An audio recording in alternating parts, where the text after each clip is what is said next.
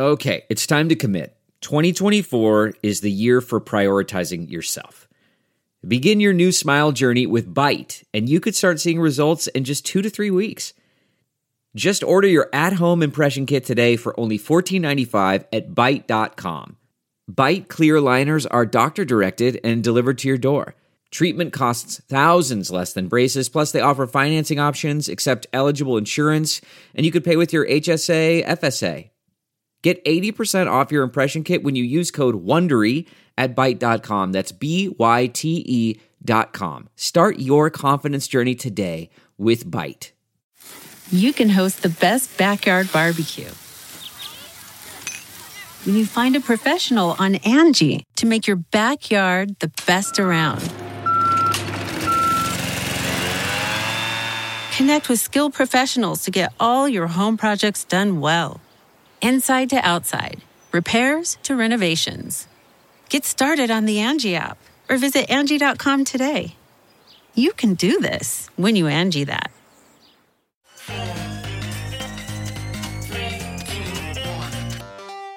Welcome back to The Breakdown with me, NLW.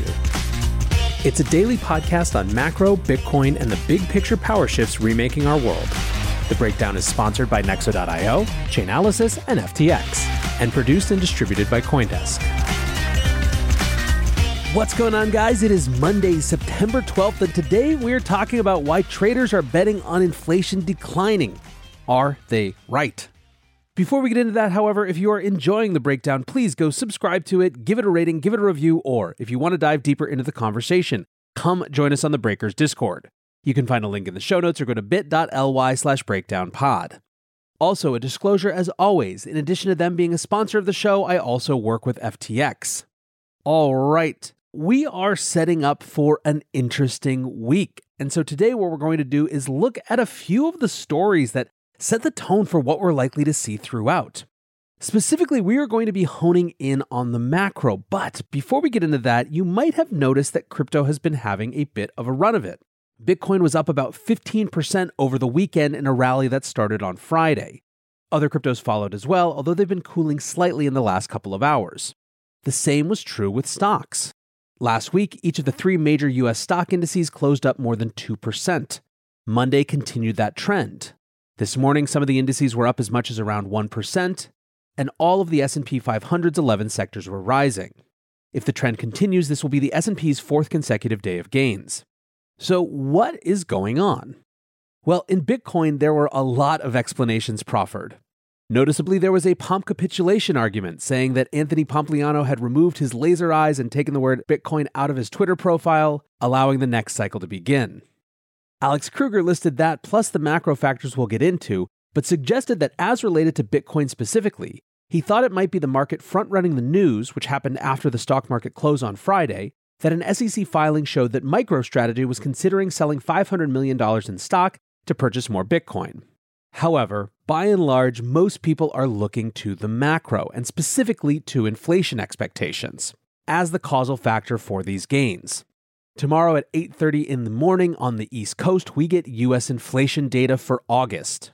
It's the last and most important piece of data ahead of the FOMC meeting next week.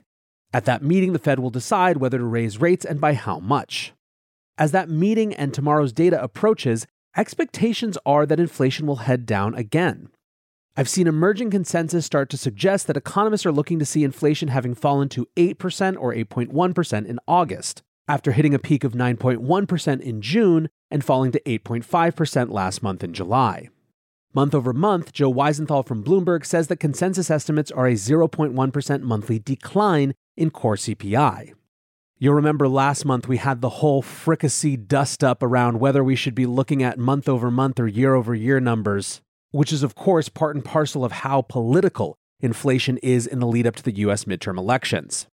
Now, what are the signals pointing to decreased inflation? One is commodity prices coming down.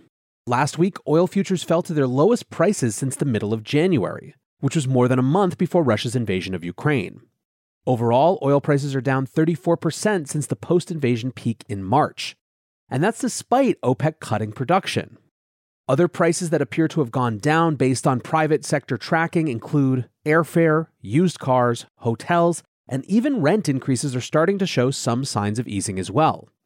The CoStar Group, which is a private data gatherer, suggested that average apartment rents were up 9.4% in Q2 2022 year over year. Now, that might seem high, but it's down from more than 11% annual increases during the previous two quarters.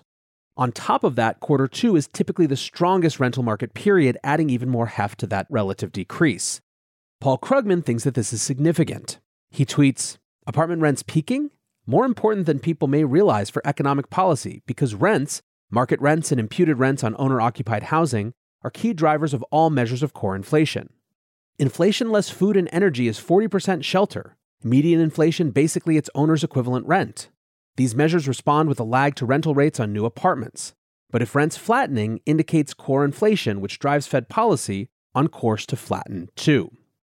Now, if this story is positive, if inflation does appear to be coming down and certain key categories like rents also appear to be coming down, might that affect what the Fed does next?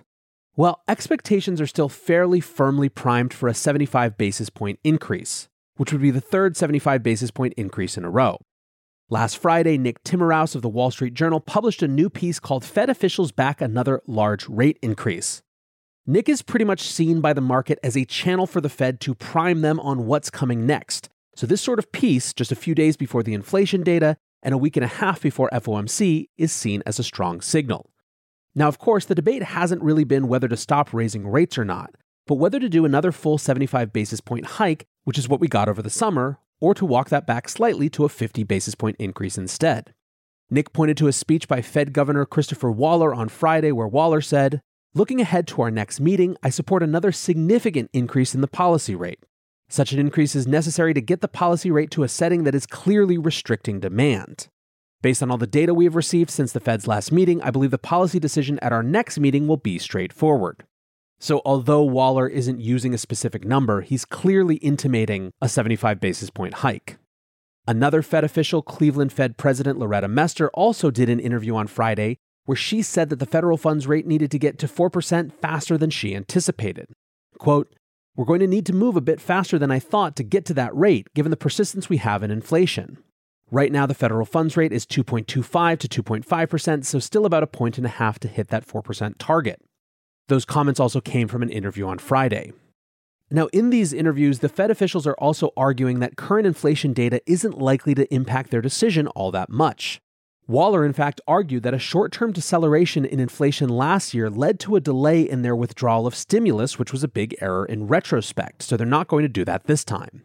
Quote, the consequences of being fooled by a temporary softening in inflation could be even greater now if another misjudgment damages the Fed's credibility. So until I see a meaningful and persistent moderation of the rise in core prices, I will support taking significant further steps to tighten monetary policy. It also appears that these officials are starting to consider geopolitical risk in a more significant way. Here's a quote from a Wall Street Journal piece. While many forecasters now expect the CPI to show that overall inflation declined last month due to falling fuel prices, Ms. Mester said that she was putting less weight on any decline in energy prices because she is concerned Prices could turn up again later this year amid a standoff between Russia and Europe. Instead, she said she wanted to see signs that service sector price pressures, which could more broadly reflect rising wages, were moderating. Quote, I would welcome a good report on inflation, but I don't think that one report is going to change my view that we're really just at a high inflation level, and the risks are that it stays high. Now, to the extent we're wondering if the Fed is going to get back to forward guidance, in other words, letting markets know where they specifically expect the federal funds rate to be in future periods, I would read pretty much all recent signals as a big no on that. Waller said that everything is too up in the air to really give any confident expectations about where interest rates are going to need to be. Instead, he's sort of offering scenarios, saying that if inflation moderates as expected, then maybe they get to 4% and then see how it goes. If inflation accelerates, they keep going beyond that 4%, and if there is some radical drop off, maybe they go less than 4%, but that's the least likely scenario also on Friday. And by the way, you can see that they really have folks out right now talking about this and setting the market's expectations. Kansas City Fed President Esther George echoed these concerns about getting too specific around future rate predictions. Quote, as unsatisfying as it might be, weighing in on the peak policy rate is likely just speculation at this point. Notably, George was a dissenting opinion on the 75 basis point hike in July, instead recommending a half percentage point increase, with her argument being that there are inevitably delays between lifting rates and the increased borrowing costs that come from that, and which are the actual vehicle for slowing economic activity.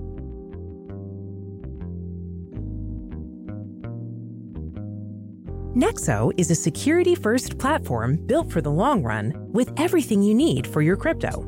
Five key fundamentals, including real time auditing and insurance on custodial assets, safeguard your funds, making Nexo the right place for you to buy, exchange, and borrow against your assets safely.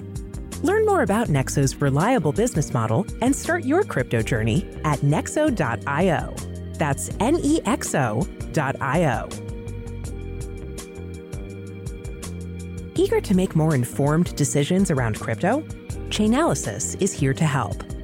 Chainalysis demystifies cryptocurrency by providing industry leading compliance, market intelligence, and investigations support for all crypto assets for organizations like Gemini, Crypto.com, and BlockFi. Gain unparalleled visibility and maximize your potential with the leading blockchain data platform by visiting us now at chainalysis.com slash Coindesk.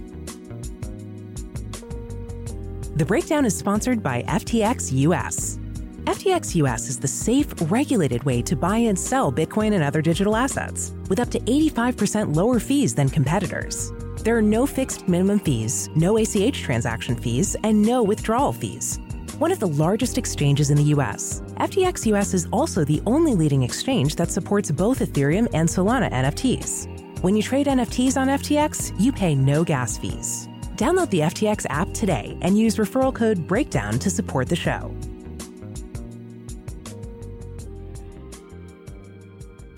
Now, one thing the Fed will be watching closely is consumer expectations. You heard in Waller's statement an echo of what we've heard from Fed Chair Powell over and over, which is about the risk of losing people's confidence by taking the foot off the brake too soon. The Federal Reserve is absolutely terrified of inflation expectations becoming entrenched, because that can create serious self fulfilling prophecy. If people expect things to be much more expensive in the future, they buy more now which creates more demand, which increases prices, which creates the inflation they expected in the first place. It also increases the likelihood of them pushing for wage increases, which could help set off the dreaded wage price spiral. Now, when it comes to these expectations, a report from the Federal Reserve of New York came out today that shows some progress. The bank released their August survey of consumer expectations, which showed that one year from today, households expect inflation to be at 5.7%. In July, they expected that year out inflation to be 6.2%. Zooming even farther, three years out, in July, people expected to see 3.2% inflation, and now they see 2.8% inflation. Five years from now, they see inflation at 2%, down from July's 2.3% forecast. Now, while this is just one data point, it is very likely to be quite calming for the Fed. One of the big things in this report was also specific changes in expectations around home prices. The expected level of home price increases, zooming out one year, fell from 3.5% in July to 2.1% last month. That marks the lowest reading since July 2020. The bank also said that this decline in home price rise expectations, quote, was broad based across demographic groups and geographic regions. And they also added that, quote, home price expectations have now fallen by nearly two thirds since the April 2022 reading of 6%. And actually, I want to dig into this a little bit more. Obviously, we've been following the housing story because it's one of those big shifts that actually so many people are a participant in in some way. Anecdotally, I've been observing something interesting that I've seen reflected in what others are seeing as well. Coming into the pandemic, we had just a confluence of factors which were affecting home prices. For one, we had a decade worth of underbuilding coming off of the great financial crisis in 2008 2009, which led to a mismatch between inventory and demand already before COVID 19 hit. That, of course, led to increased home prices. When the pandemic did hit, we obviously got this extreme exogenous shock, which led to a massive surge in demand. I mean, this was a generational event of people fleeing cities and totally changing expectations around work and life and so much more. And what's more, when it comes to the housing market, it wasn't just like a bunch of new demand showed up. You had a secondary restriction on supply because the people who were considering selling their homes were like, yeah, no, that's either because they couldn't hold open houses, something practical like that, or because they weren't sure they were going to be able to find another house because there was such crazy demand. So they stayed put. Therefore, you had a generational shortage from a previous crisis hit a new crisis which caused elevated demand and more reduced supply. And so, of course, prices went absolutely crazy. Now, prices remained high. We heard that just in April 2022, people expected house prices to go up another 6% by next year. But since then, talk of recession has started to hit. The Fed has started to crank rates. All of these stories of people now being priced out of the market because of increased financing costs are coming to media. And perhaps as a reaction to that, you've seen way more inventory come online. A lot of it, anecdotally at least, is people who wanted to sell a couple years ago trying to sneak in their sales while prices are still elevated. But then all the buyers who are watching Zillow like crazy people are saying, hey, so much more inventory is coming online, I wonder if something is shifting. Maybe I'll hold my horses for a minute. And then we have this total psychological reversal, where all of a sudden power is moving back from the sellers to the buyers. Meanwhile, some of those sellers who listed get nervous and lose conviction that they can actually sustain the high prices of last year, so they reduce their prices which the same buyers again see, which confirms that things are shifting back in their direction, which further reduces their incentive to jump quickly, which keeps this whole shift in power back to the demand side increasing. That's what I've been noticing personally, and it seems like that's starting to bear out in the numbers as well. Fannie Mae's monthly sentiment survey for August showed that consumers expected house prices to fall over the next 12 months for the first time since 2020. For the first time since the housing market started running hot, more markets are seeing negative price movements than positive. 80% of markets saw either negative or flat movement in July. Goldman Sachs are forecasting that the US housing market downturn will continue to worsen in 2023, and private equity giant Blackstone has announced that they will halt single family home purchases in 38 regional markets by the end of September. Rents appear to be a part of this as well. According to a report from apartments.com, national rents are also showing signs of a big decrease. Year over year, rent increases declined to 7.1% in August, down from 8.4% in July. Only 13 of the 40 largest markets saw month over month rent increases or stability. Jay Lybik of CoStar Group said, quote, After a 20 month run of positive monthly growth dating back to December 2020, the market finally witnessed negative asking rent growth on a monthly sequential basis from July to August, with rents down 0.1% in July. We're seeing a complete reversal of market conditions in just 12 months, going from demand significantly outstripping available units to now new deliveries outpacing lackluster demand. The Kobeissi letter, in typical dramatic fashion, writes Housing market update. 1. Supply of new homes in U.S. at highest since 2009. 2. Median home price down 6% in two months. 3. Over 5 million houses not current in mortgage payments. 4. Mortgage demand now lowest since 2000. 5. New home sales down 50% in two years.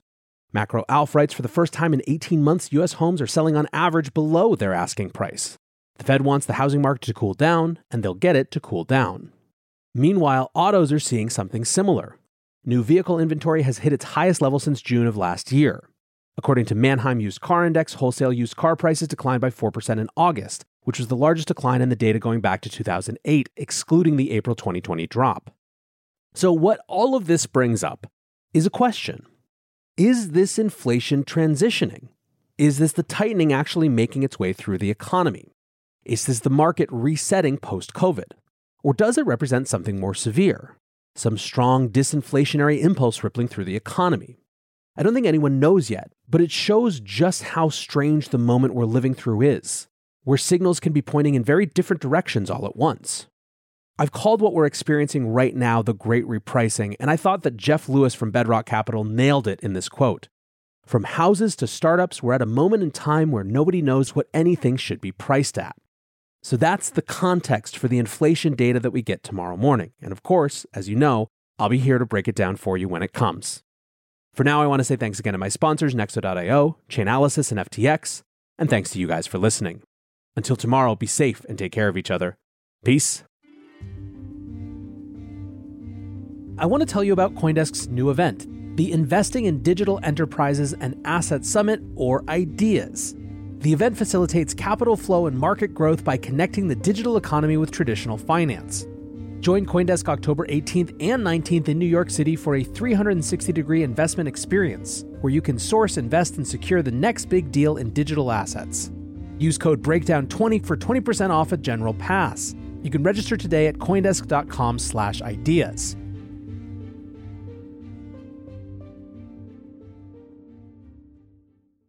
Spring is in full bloom. Are your finances? With the Chime Secured Credit Builder Visa Credit Card, you can build credit with everyday purchases and regular on time payments, all with no annual fees or interest. With Chime's Secure Credit Card, you can start improving your credit scores right away. Get started today at chime.com slash build. That's chime.com slash build. Chime feels like progress. The Chime Credit Builder Visa Credit Card is issued by the Bancorp Bank NA or Stride Bank NA members FDIC. Out of network ATM withdrawal and OTC advance fees may apply. Terms and conditions apply. Go to chime.com slash disclosures for details.